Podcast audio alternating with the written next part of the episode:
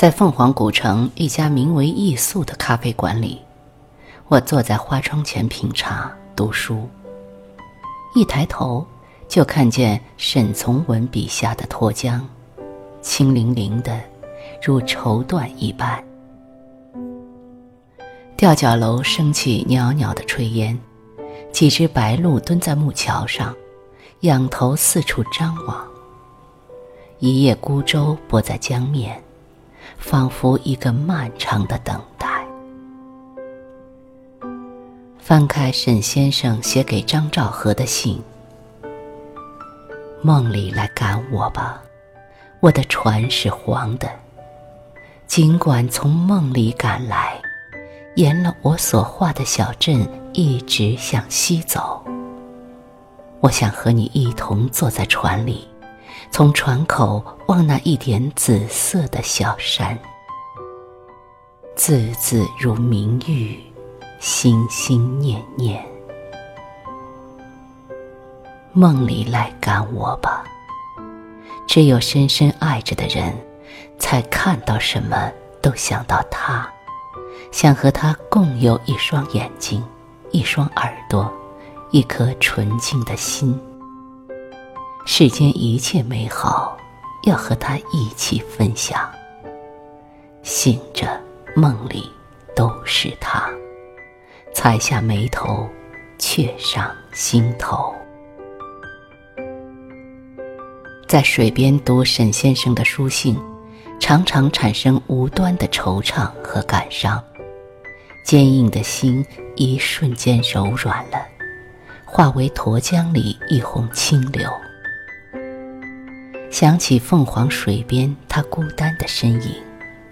那一刻，他有了赵和女士，就有了爱，有了一位温柔的知己，就如同沐浴在人间的四月天里。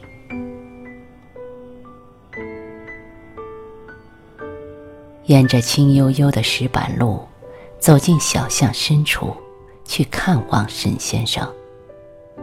在沈先生故居，看见他们年轻时的照片。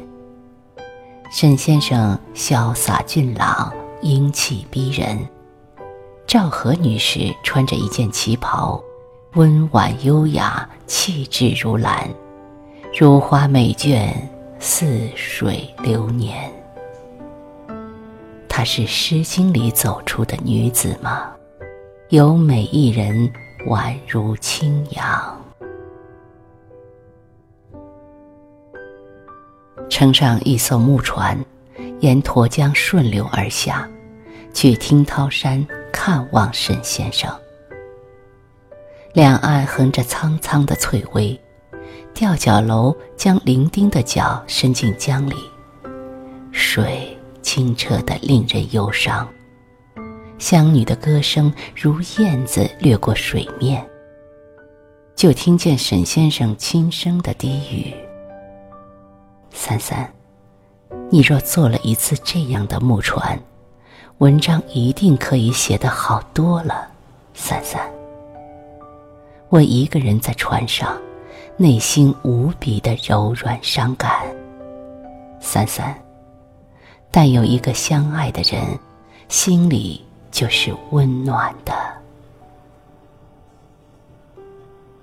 我行过许多地方的桥。看过许多次数的云，喝过许多种类的酒，却只爱过一个正当最好年龄的人。此刻，情不知所起，一往而深。原来，好文字不在气势磅礴的作品里，却在云中锦书里。在人世小小的悲欢里，那里有刻骨的相思，深深的懂得，悠悠的情思，才是尘世间真切的温暖。碧玉一般裹在心里，又如一件纯棉衣衫，贴心，暖心。真正温暖你我的，不就是这样的书信吗？在七里香开满江畔的春天，我读到尘世间最美的情书。张学良和赵一荻女士举办婚礼时，两人都已年过半百，他们的年龄加起来已经超过一百岁。教堂里鲜花、掌声、众人云集。祝贺一对生生世世的恋人。有人让张学良讲几句话。良久，他对赵一荻说：“你是我永远的姑娘。”我读着，一刹那，泪湿了眼角。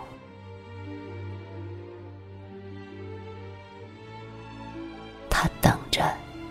从朱颜玉貌到老去鬓白，终于盼来这场等待了几十年的婚礼，才做了他的白发新娘。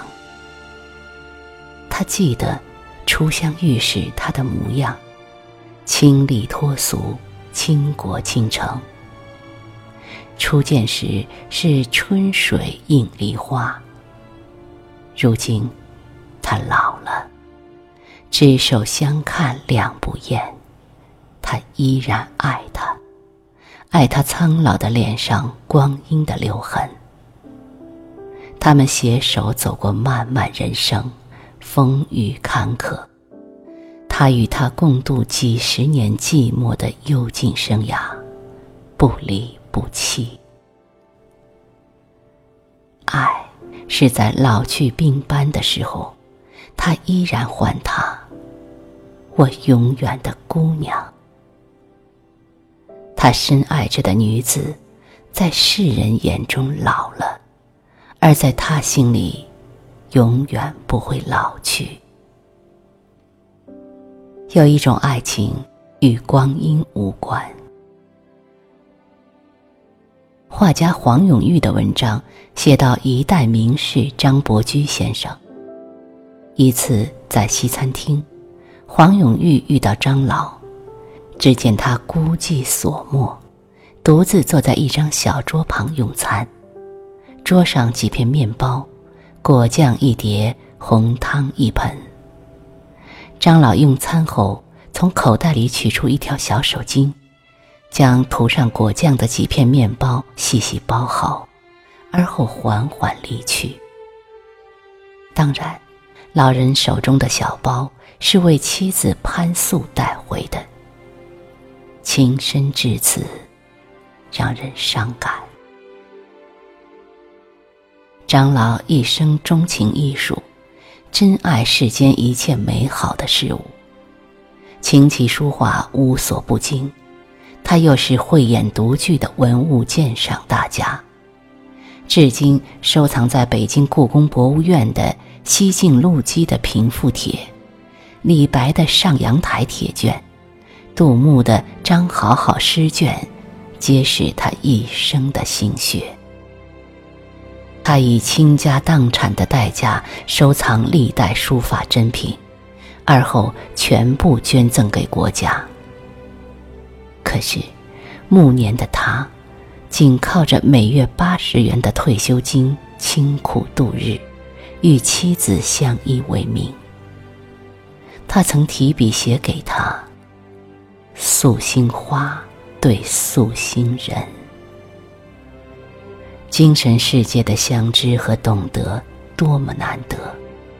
两人一生徜徉在艺术和精神的世界里，比翼双飞，琴瑟相和，肝胆相照。”爱情是什么？是他为老妻带回家的那几片面包。浮世里最后的爱，就在一粥一饭里，那么动人，暖心。他们的情感干净透明，温暖彼此。原来人世的喜悦，天真到了如此境界。和一个简单的人倾心相爱，一心一意，痴情不悔，直到天荒地老，多好。傅雷先生说：“爱情与天地茫茫而言，实在是小。可是我说，在荒寒的尘世间，温暖你我的，除了爱，还能有什么？”初夏的夜，窗外虫鸣如流水。我读完他们的故事，在稿纸上写下一句话。你是我的暖。